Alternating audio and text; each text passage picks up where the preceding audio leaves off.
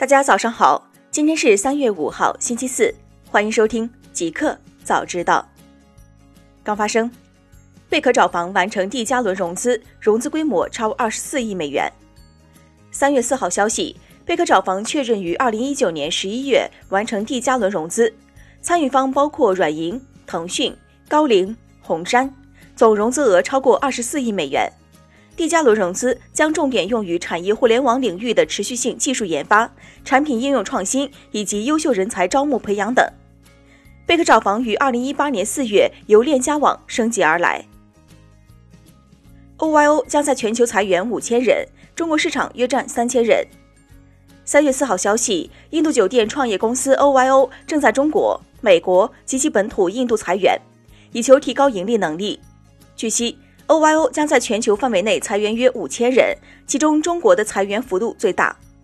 据知情人士称，受新冠病毒疫情的影响，OYO 计划在中国裁员约百分之五十，指全职员工。当前，OYO 在中国拥有约六千名全职员工。大公司，微信发布违规公示，腾讯朋友、钉钉等被点名。三月四号下午消息，微信发布近期平台违规公示。部分第三方 APP 通过分享等行为涉嫌拉取微信关系链，涉嫌诱导下载，对用户隐私安全造成了威胁。微信已根据平台规则进行强提示，需要跳转访问，其中涉及腾讯朋友、钉钉等应用。健康码的访问不受影响。微信方面表示，对于此类违规链接，微信内依然可以进行正常的展示和发送，但出于安全原因，不再做直接跳转。用户可通过复制链接在浏览器中打开的形式进行访问。任正非称不和 BAT 正面竞争，WeLink 要杀出一条不同的路。近日，华为新生论坛发布了任正非与 WeLink 团队的座谈纪要。在讲话中，任正非表示，WeLink 的战略机会窗已经出现，要借势冲上去。他提出不要和 BAT 正面竞争，企业对安全性的要求要重过私人对安全性要求。这是华为的强项，是 BAT 的弱项。华为要杀出一条不同的路来。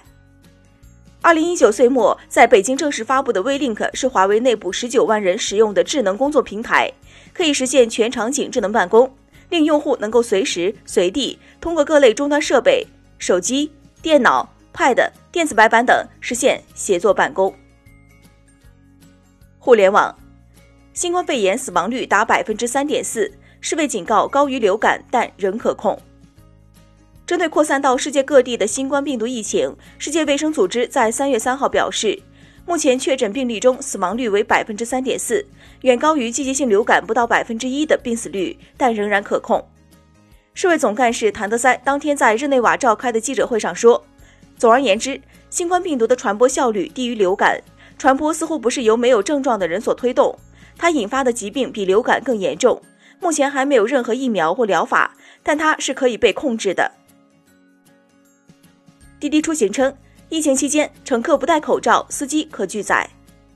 三月四号，滴滴出行发布声明称，在全国防控疫情的关键时期，请乘客出行前务必做好个人防护，越是关键时刻越不能放松。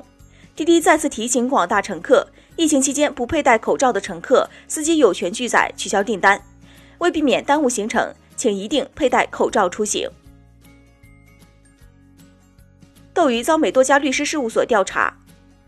三月四号，据 Business Wire 报道，美国律师事务所 Scott 加 Scott、Robbins LLP、Shaw 先后宣布将代表斗鱼投资者对斗鱼展开调查，以评估该公司及其高管是否违反了美国证券法。截至三月四号，三家律师事务所尚未对斗鱼提起正式诉讼，只是披露了面向投资者的信息采集渠道与联系方式。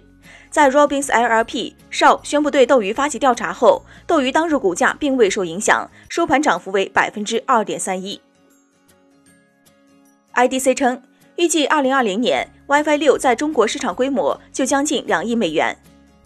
IDC 中国 WLAN 市场季度跟踪报告，二零一九年第三季度报告显示，WLAN 市场总体规模在二零一九年第三季度达到二点三亿美元规模，处于平稳上涨趋势。IDC 预计，在二零二零年，WiFi 六将在无线市场中大放异彩，仅在中国市场的规模就将接近两亿美元。报告显示，其中 WiFi 六在二零一九年第三季度开始从一些主流厂商陆续登场。首次登场的 WiFi 六产品在二零一九年第三季度便有四百七十万美元的销售规模。新产品，苹果申请智能指环专利，覆盖整根手指，可安装拓展设备。三月四号，根据 Apple Insider 报道，苹果公司在周二获得美国专利商标局授予的名为“可扩展设备”的专利中。称智能指环的大小不一定是静态的，可以将指环扩展成更长的管子。该管子可以覆盖更多的手指，包括一些关节。苹果公司提议用智能环控制其他设备，例如替换力反馈手套或替换智能手机中的触觉反馈系统，以节省电池。但也存在其尺寸问题，使用户无法对其进行精准控制。酷科技，口罩制造商霍尼韦尔称，三个月内发布最强量子计算机。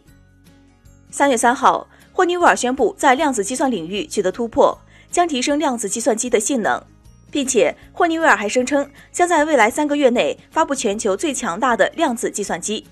对大多数人来说，尤其是这疫情期间，人们对霍尼韦尔的印象多为口罩制造商，但事实是，霍尼韦尔是一家多元化的制造企业。